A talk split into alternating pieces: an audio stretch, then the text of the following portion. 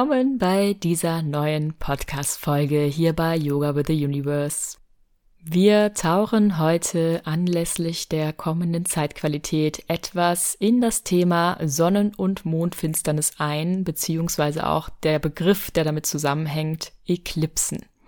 Ich möchte dir nämlich ganz gerne erklären, was überhaupt Sonnen- und Mondfinsternis ist, also was das astronomisch als auch astrologisch spirituell betrachtet bedeutet und wie du diese Zeiten für dich bestmöglich persönlich nutzen kannst, um damit zu arbeiten und auch spirituell zu wachsen.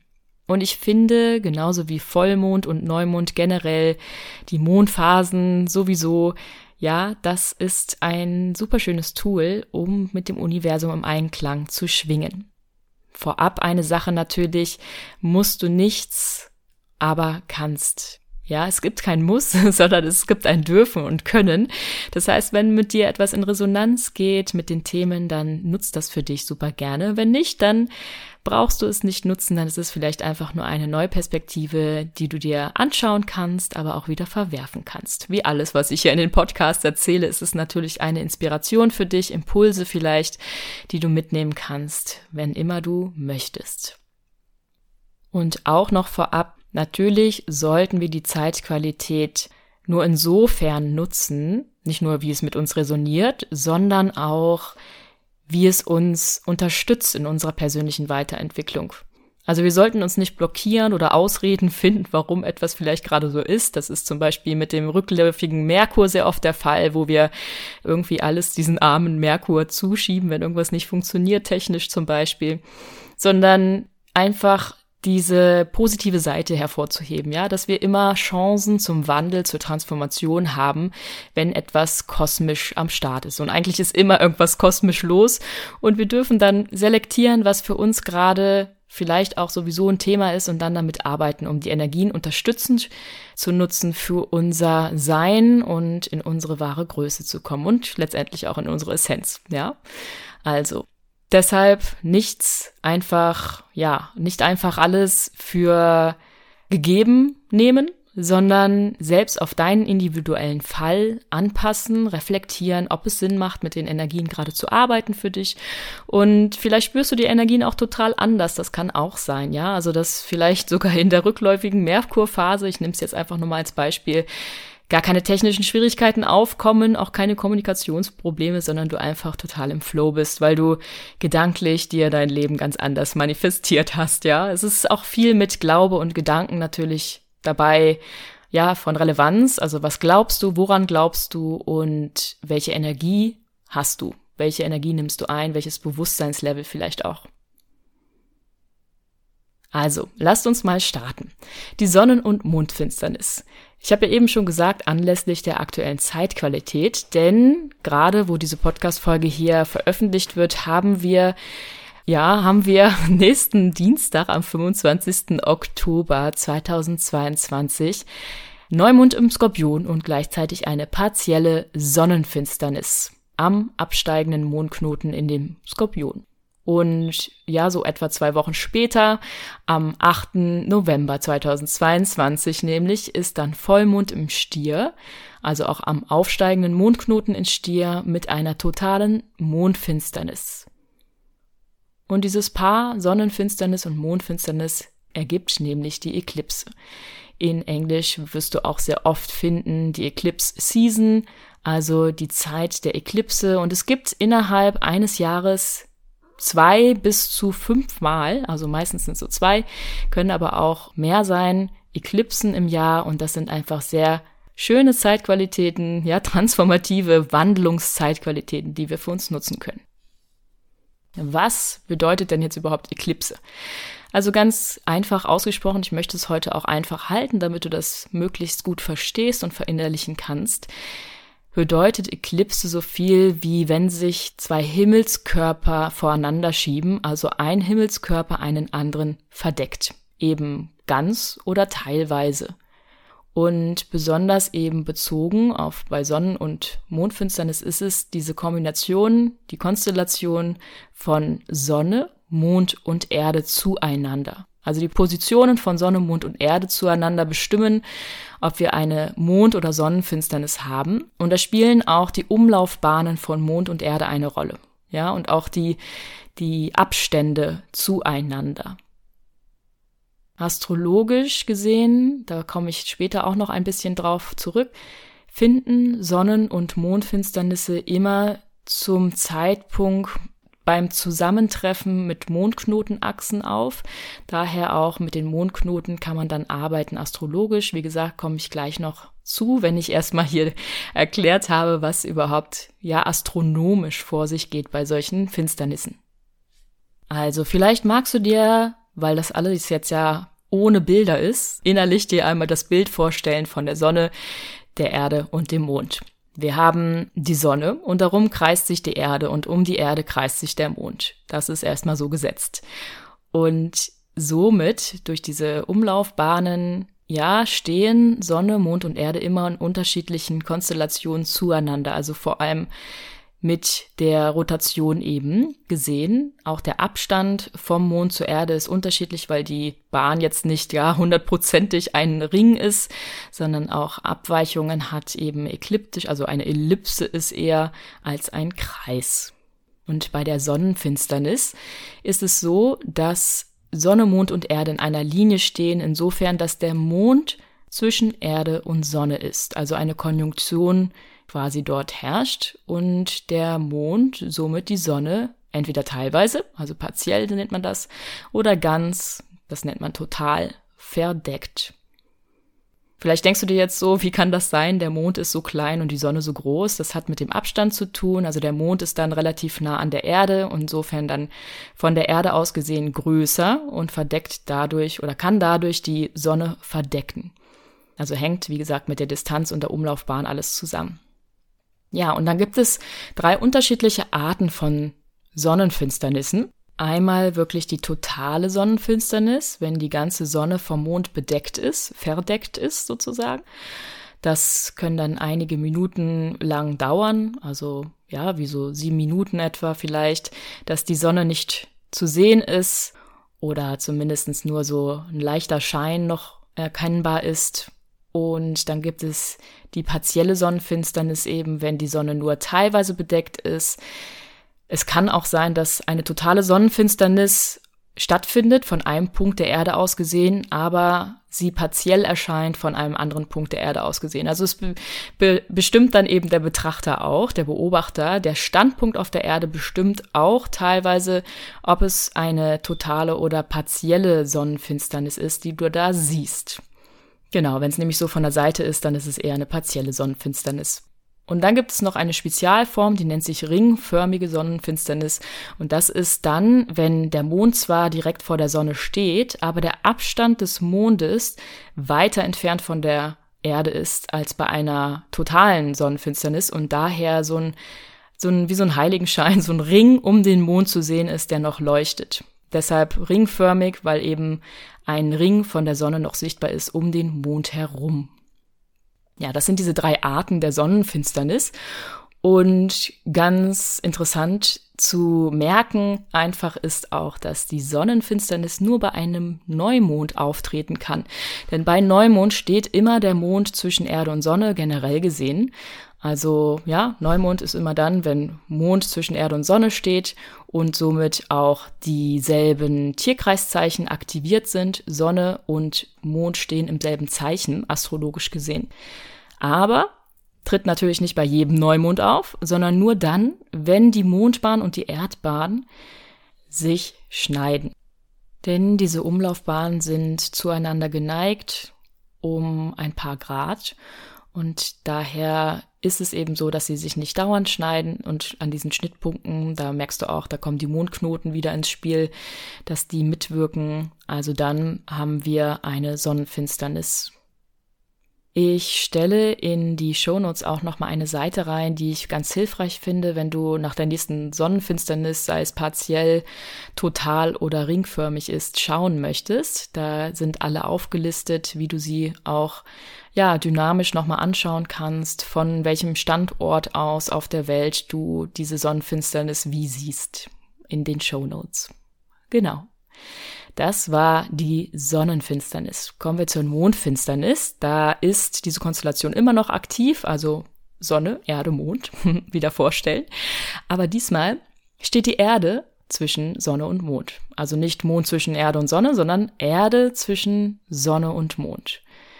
Und dadurch verdeckt die Erde den Mond. Der Mond ist also dann nicht sichtbar, weil die Erde diesen Mond verdeckt und die Sonne den Mond nicht anstrahlen kann. Letztendlich scheint der Mond ja nur hell, weil die Sonnenstrahlen darauf reflektiert werden. Und dort gibt es auch eine partielle Mondfinsternis, dass eben der Mond teilweise verdeckt ist oder die totale Mondfinsternis, dass er vollständig verdeckt ist.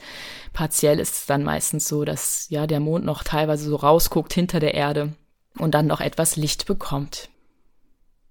Und da dieses Phänomen quasi der Gegensatz ist von der Sonnenfinsternis, ist dieses Phänomen nur sichtbar bei Vollmond. Bei einem Vollmond kann das nur auftreten, dass die Erde zwischen Sonne und Mond steht, also ist immer so. Und bei einem Vollmond, wo eben wieder diese Erdbahn und Mondbahn sich kreuzen, dann tritt eine Mondfinsternis auf. Ja, eigentlich in der Tat nicht so schwer zu verstehen und es macht auch Sinn, das eine ist verdunkelt, das andere ist verdunkelt, also muss irgendwas sich vorschieben. Ich habe auf Instagram auch einen Post gemacht, wo das ganz simpel nochmal dargestellt ist. Oder du kannst natürlich auch einfach im Internet Fotos raussuchen, damit du noch so ein bisschen mehr das Visuelle mit drin hast für dich, dass du beim nächsten Mal weißt, wenn eine Sonnen- oder Mondfinsternis ist, also diese Eclipse-Season, von denen die Astronomen und Astrologen sprechen, dass du da ja, Bescheid weißt, worum es sich da handelt. Das war jetzt erstmal der astronomische Rundumflug. Letztendlich, ich bin ja praktisch veranlagt, auch für euch hier im Podcast Tipps und Tricks mitzuteilen, wie man das Ganze denn jetzt nutzen kann, ist viel wichtiger, finde ich. Wir haben, wie zu jedem Neumond und Vollmond das auch der Fall ist, natürlich die Tierkreiszeichen mit dabei. Also der Mond steht in einem Zeichen, die Sonne steht in einem Zeichen. Bei Neumond stehen Sonne und Mond im selben Zeichen, hatte ich vorhin schon erwähnt, und bei Vollmond in gegenüberliegenden Zeichen, also sich ergänzenden Zeichen. Und das gibt immer an, mit welchen Themen wir uns auseinandersetzen können. Das ist jetzt generell gesehen für alle Neumonde und Vollmonde, da zu schauen, wo stehen Sonne und Mond und dann zu gucken, was für Lebensthemen damit ja beschäftigt sind auch zu gucken, in welchen Häusern das bei dir aktiviert wird, Transite reinzubeziehen, wenn du etwas ja mehr von der Astrologie schon verstehst, Aspekte zu schauen, wie aktuelle Zeitqualität mit deinem Geburtschart zusammenhängen und was es aktiviert, also welche Lebensthemen bei dir gerade von diesen ja Themen geschnitten werden. Und dann jetzt kommt vielleicht eher das, was eben für besonders Sonnenfinsternis und Mondfinsternis relevanter ist, Gegensatz zu nur reinem Voll- oder Neumond, sind diese Mondknotenachsen. Ja, es gibt einen nördlichen Mondknoten, einen südlichen Mondknoten. Da habe ich auch schon mal einen Post auf Instagram verfasst, wenn du dazu mehr wissen möchtest. Vielleicht mache ich auch noch mal eine separate Podcast-Folge. Lohnt sich auf jeden Fall. Ich liebe die Mondknoten. Ja, es gibt so ein bisschen auch den seelischen Pfad an, wie ich finde, wo, von woher du kommst, seelisch gesehen, und wo du dich hinentwickeln willst. Also welche Qualitäten vor allem du schon integriert hast und welche du noch integrieren möchtest auf einer, ja, besonderen Ebene eben. Und diese Sonnen- und Mondfinsternis, die aktivieren eben die Mondknotenachse, die Themen der gegenüberliegenden Zeichen. Wenn wir jetzt bei diesem Beispiel aktuell sind, also 25. Oktober 2022 und 8. November 2022, dann liegt der Neumond im Skorpion und der Vollmond im Stier. Skorpion und Stier sind gegenüberliegend, also bilden eine Opposition. Und daher wird vor allem der Themenkomplex einerseits vom Skorpion aktiviert. Das ist jetzt Transformation, Schattenthema, vielleicht auch Trauma, ja, ganz viel Arbeit im Tiefen, im Unbewussten, im Unterbewusstsein, erforschen, detektivisch quasi. Und dann auf der anderen Achse der Stier, der für die Begriffe Werte, Finanzen, Reichtum, das Materielle, Fülle im Allgemeinen und vielleicht auch so ein bisschen die Erdung, Fruchtbarkeit steht. Genau, und dann sind diese Themen einfach mit, mit aktiviert. Das heißt, im Feld mit denen du dich beschäftigen darfst, auseinandersetzen darfst. Und dann kommen dazu noch, jetzt wird es ein bisschen komplexer, die Planeten, die ebenfalls Aspekte bilden zu diesen, ja, zu diesen Tierkreiszeichen, also zu Sonne und Mond in dem Sinne. Zum Beispiel spielt jetzt auch eine Rolle die Venus mit. Also Venus steht eben auch im Skorpion und bildet eine Konjunktion zum Mond. Ja, sind vielleicht auch die, die Themen Liebe und Partnerschaft eben aktiv, Gefühle im Spiel. Und so kannst du halt eben auch verschiedene andere Planetenkonstellationen nochmal anschauen. Also da braucht man dann schon so ein bisschen, ja, tieferes Astrologiewissen oder man schaut einfach, ja, zum Beispiel auf Instagram gibt's ja ganz, ganz viel super wertvollen, schönen, auf den Punkt gebrachten, meistens sogar Content zu den Themen, die anstehen, zu Voll- und Neumond und eben auch zu solchen besonderen Eclipse-Zeiten. Generell kann man dann auf der spirituellen Ebene natürlich auch noch reinschauen, unabhängig vom astrologischen, dass mit einer Finsternis Dunkelheit verbunden wird, also auch wieder das Thema Schatten. Schatten anschauen, Schattenarbeit, siehe letzte Folge zum Beispiel, wo es nur um Schattenarbeit ging, ja, Folge 130, da nochmal gerne vorbeihören. Auch mehr Innenschau, Rückzug, also für sich sein, reflektieren, sein Unbewusstes, sein Unterbewusstsein erforschen und das ans Tageslicht bringen, was schon hätte längst ja scheinen, leuchten wollen oder was jetzt an der Zeit ist eben zu leuchten, wo Ängste, Trauma noch stecken, wo Glaubenssätze dich blockieren und das ins Licht bringen, nicht nur ins Licht bringen, sondern auch transformieren ins Lichtvolle, dass du nicht mehr blockiert bist, sondern nach vorne streben kannst, ins Licht gehen kannst, dein Licht mehr strahlen lassen kannst. Ja, es geht vor allem bei der Sonnenfinsternis geht es darum, einfach dieses Dunkle ins Licht zu holen, wieder die Sonne zu aktivieren in dir und deine eigene Wahrheit zu leben. Und ganz klar bei beiden, Sonnenfinsternis, Mondfinsternis, ist das Thema spirituelles Wachstum ganz groß geschrieben. Also eine wunderschöne Zeit, wenn du dir da die, ja, die Reflexion einfach erlaubst, tief zu gehen, dich zu erforschen. Wirklich dieses ganz tief untere, wo wir manchmal vielleicht auch Angst haben, was da rauskommt. Aber wir haben ja in der Schatten, Schattenarbeitsfolge gelernt, Schatten sind nicht nur das Negative, sondern auch die blinden Flecke, die du an Potenzial noch nicht entdeckt hast aus dir. Also auch Potenziale, versteckte Potenziale zu entdecken, ist damit ebenso gemeint, genauso wie eben die Anteile, die du, ja, die du nicht sehen möchtest, weil sie vielleicht wehtun.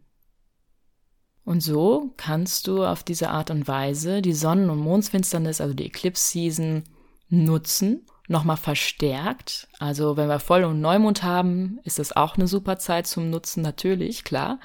Sonnen- und Mondfinsternis verstärken das Ganze nur, kann man auch sagen.